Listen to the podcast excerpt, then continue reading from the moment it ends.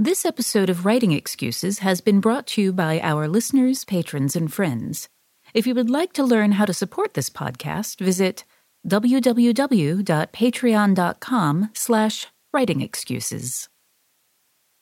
Season 12, Episode 33. This is Writing Excuses How to Be Brief Yet Powerful. 15 minutes long. Because you're in a hurry. And we're not that smart. I'm Brandon, I'm Mary. I'm Mary Anne. And I'm Wesley. and we're talking about brevity, which is, of course, the thing I excel at doing. I still remain so proud and smug. I have written a short story. I'm writing another one right now. I just told you about it. I in the know. break. Mm-hmm. I know. I but 4,000 One words. short story in, in your whole career? I've written one short story in my whole career, yes. All right. And I taught him to do that. Mm-hmm. I, I have written none so far, so Well, we're going to be listening to Mary and Mary Anne talk about this topic Yes, bit. Though it's not just about short stories. It's how to how to stick a scene and, you know, get an idea across in a brief number of words. Yeah, and, and it, it is something that I have used in novel form as well. For me, what I find uh, when when people are conceiving uh, an, of an idea, particularly people who are going from novels to short fiction, they just try to put too much into it. And you can't handle all of those things uh, with the, the sensitivity that they deserve when you've got so many pieces. And that, that's often when you wind up with something that feels bloated or, or flat. So the thing for me is to really hone in on what it is you want to be telling. Uh, to to narrow down like can I can I roll these characters together? Do I need to move to a new scenic location? And this is in the conception phase where I think about what it is that I really want the story to be about and try to add nothing else to that core idea. I think my best way of thinking about this, and I, you know, i i am someone who started with poetry, which I wrote for two years, then started writing short fiction, and I tended to write very short pieces, about a thousand words long, and um, I had to slowly learn how to add, get my pieces up to five thousand words. Then my short stories eventually now tend to be more like eight to ten thousand, and I'm I'm working on making the shift to novels. My early drafts look like a play because I start with here is my character in a very classic form. What do they want? What is in their way, right? They're trying to get to some goal. Um, Nicola Griffith actually, I remember, told us in Clarion that if your character wants something badly, it almost doesn't matter what it is they want because the reader will empathize with this desire for something that they want badly, right? It's it's sort of instant reader um, identification. So they want it, they're taking action to try to get it, and there are obstacles that they have to overcome.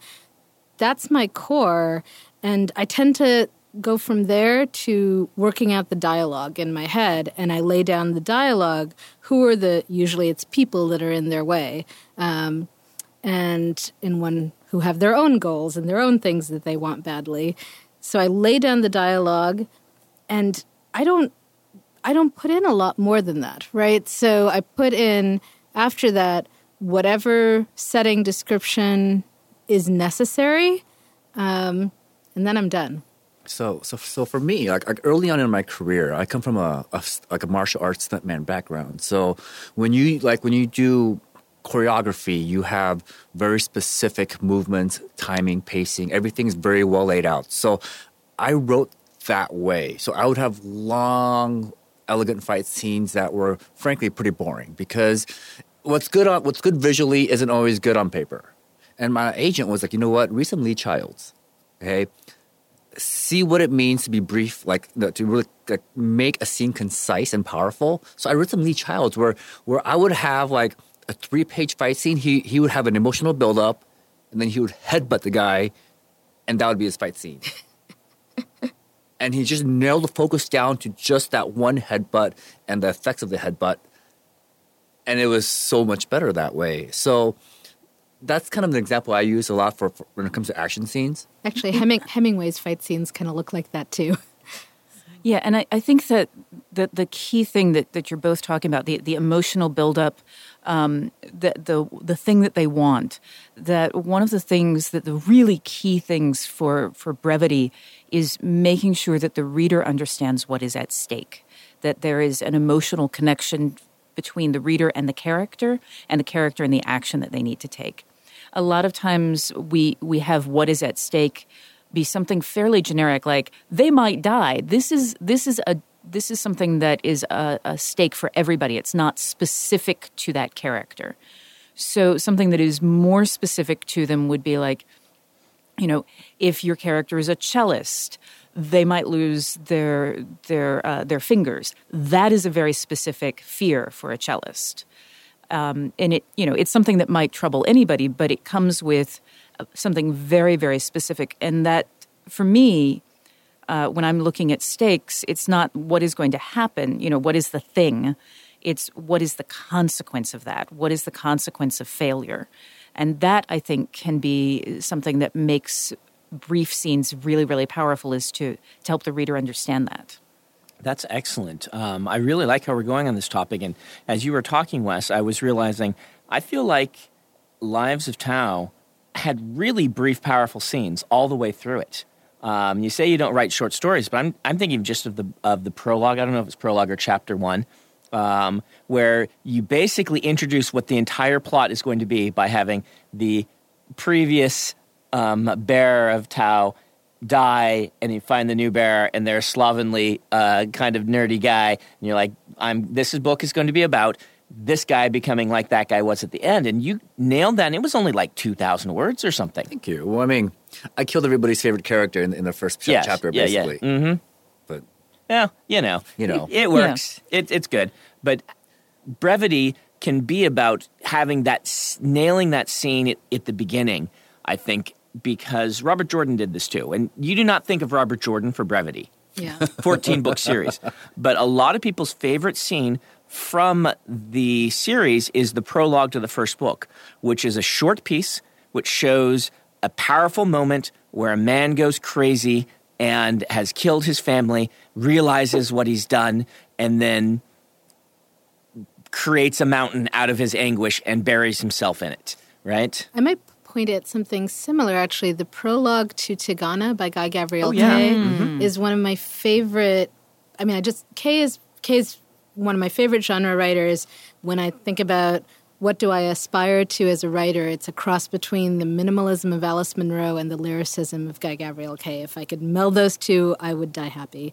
Um, but For, in- for after you wrote a lot of fiction, I would write a lot of fiction Yes. first. Well, no, my other goal is to be like Asimov and write 100 books, right? So, but the but Kay has this prologue in Tigana, which is just this little battlefield scene that is short.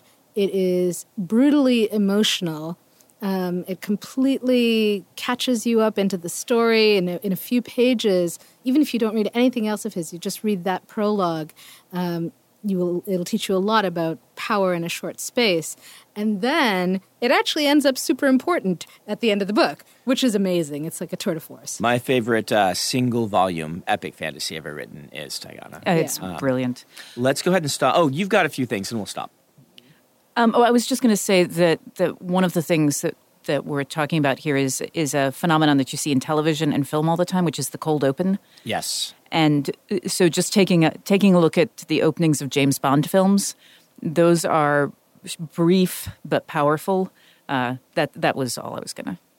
All right. I, I try to keep that brief. Let's start, or let's stop for our book of the week, which we have promoted before, but we're going to do it again because the paperback's coming out. It is Ghost Talkers. Yay! So, uh, Ghost Wait, no, Talkers. I'm going to promo it. is a book that I wrote that Brandon is going to talk about, I and I'm going to blush. it. Fine, you I go. want to you, promo you it do it. because um, I can't remember if last time we promoted it if I had listened to the audiobook of it. Oh, because I listened to the audiobook of it, and you know, you know that Mary reads her own books, right? Uh, at, for the audiobooks, but listening to it is a very special experience. It feels like Mary has come over to your house and is reading you a bedtime story. That is what it feels because I know Mary and you guys know Mary. Listening to her, it really feels like your friend is there uh, reading you her story, and um, I love the story anyway. But it came alive in a way I had never. Uh, imagined it would, having Mary read it to me. Uh, she is a- an excellent voice actor and is an excellent book, and you can combine the two of them, and it's just it's just brilliant. If you haven't read it, it is what would happen if um, England had a force of mediums in World War One, and their job was to have the spirits of the um, of dead soldiers report into them before they pass to the great beyond.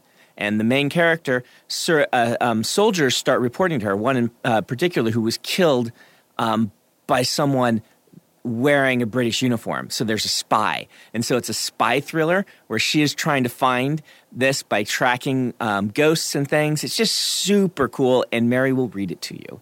So go get the audiobook of Ghost Talkers. It is a fantastic book. Or the paperback, which just came out. And for those of you not watching the uh, video feed, I am bright red right now.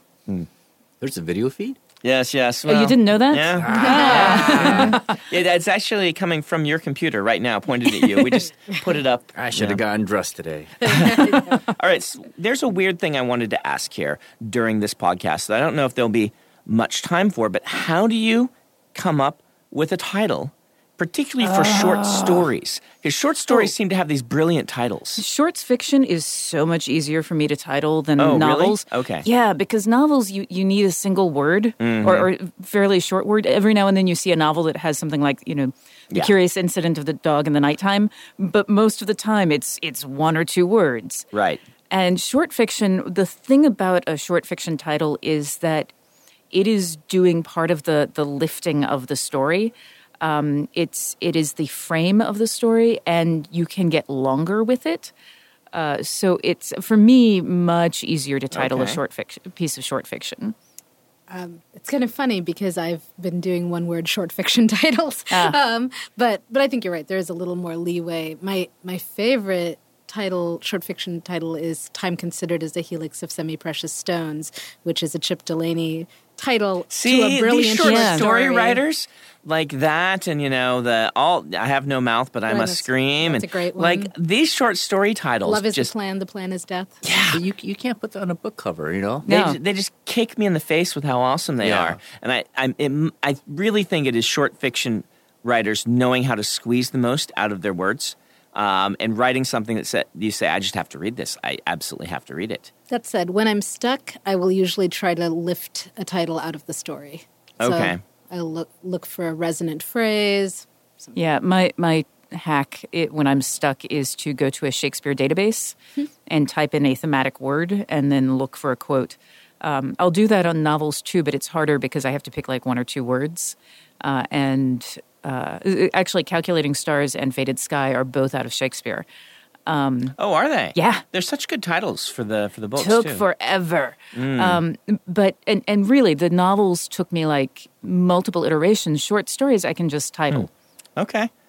Um, how can you evoke a larger world through just showing the highlights? Uh, this is one of my favorite tricks. Um, y- you're specific about one single thing. Um, so uh, dates, dates are really useful. Uh, like if you're writing, ep- I have written epic short fiction, um, and so rather than saying, "Oh, this happened 50 years or 100 years ago," I said, "This happened in the time before the Battle of the Seven Red Armies," and that immediately says that there are, you know, that Right, that that evokes a world. That's that's a great example. Um, I use food a lot, I think. Yeah. You know, I think food carries so much weight. It's it's a I mean, it's a sort of easy way to get the reader caught up and engaged because you get hungry reading about mouth-watering descriptions of food. Um, but you know, if I if I tell you that this character is making chai, that that just brings a whole weight of cultural context with it, right? It's not just tea; it is chai, and that is a specific thing. Um, and if they linger on the cardamom and the cinnamon and the cloves and so on, then um, that's going to add more detail. now I want chai. I'm drinking some right now. so, does it change um, the nature of your story when you're working on it, knowing that someone might read it, will probably read it in one sitting, as opposed to multiple sittings? Uh, Mary, when you write a short story, does that affect it at all, or Yeah. Um, I mean, it probably at some point did.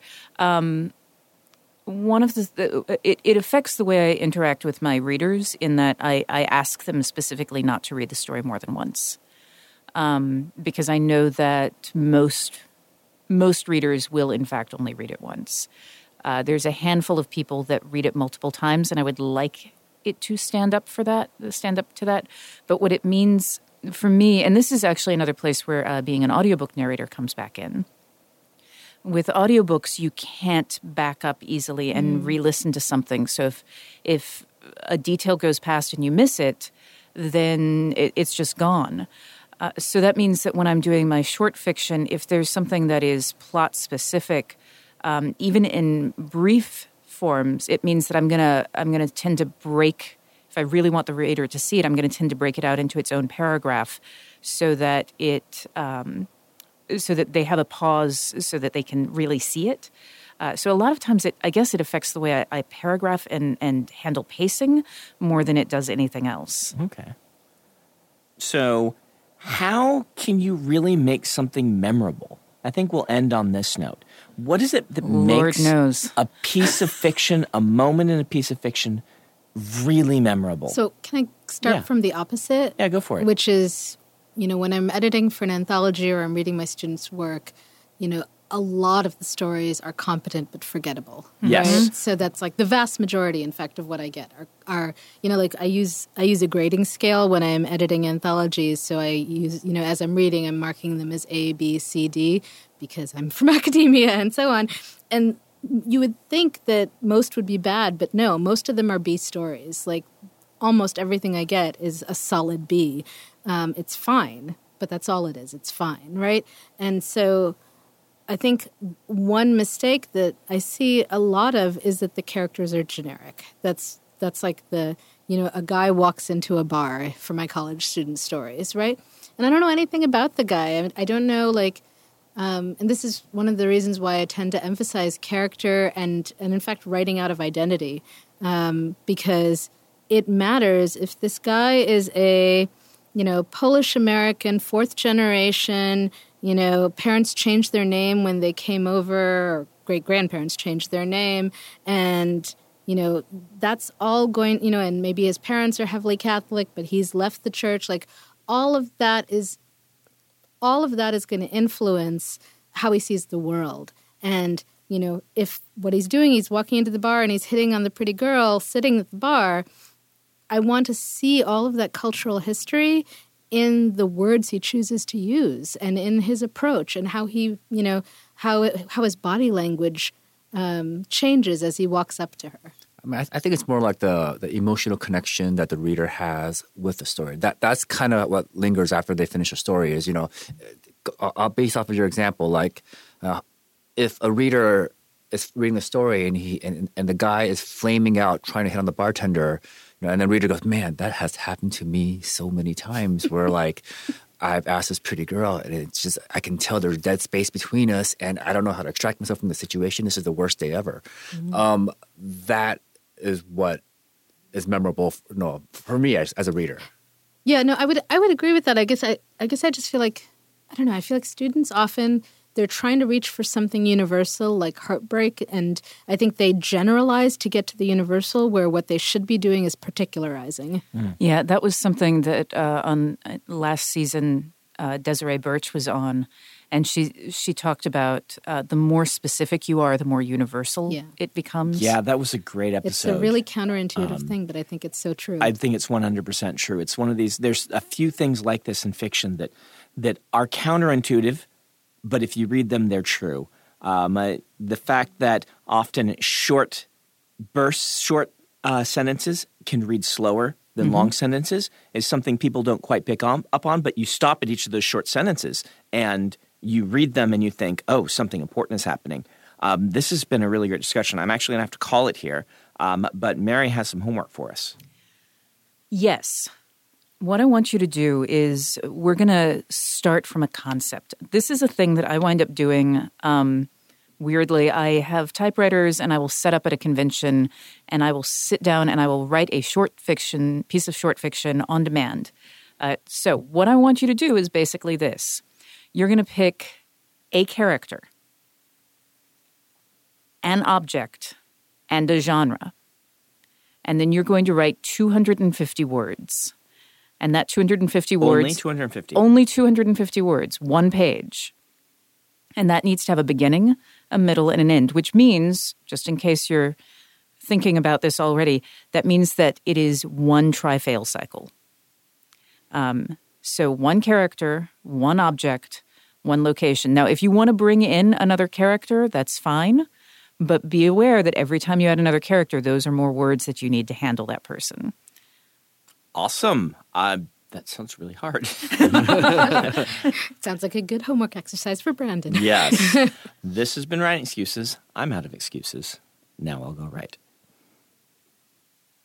Writing Excuses is a Dragonsteel production, jointly hosted by Brandon Sanderson, Dan Wells, Mary Robinette Kowal, and Howard Tayler. This episode was mastered by Alex Jackson. If you aren't familiar with Locus Magazine, they're a long standing and respected website, magazine archive, and resource for science fiction, fantasy, and horror. Basically, they're the industry magazine for our genre. They also run the annual Locus Awards, a top tier award that recognizes new, diverse, and excellent voices in speculative fiction. They tell the storyteller's stories through author interviews, book reviews, curated reading lists, international industry news, obituaries, and more. Locus has meant a lot to me, both personally and professionally. In my career, I've been interviewed by them, and I've also turned to them as a source of understanding who is involved in the industry. Locus is holding their annual fundraising drive to keep their doors open, lights on, and future bright. I'll be contributing to their crowdfunding campaign by donating a cutscene, some original art, and a couple of other things like do you want to do a one on one chat with me? So join me in supporting Locus.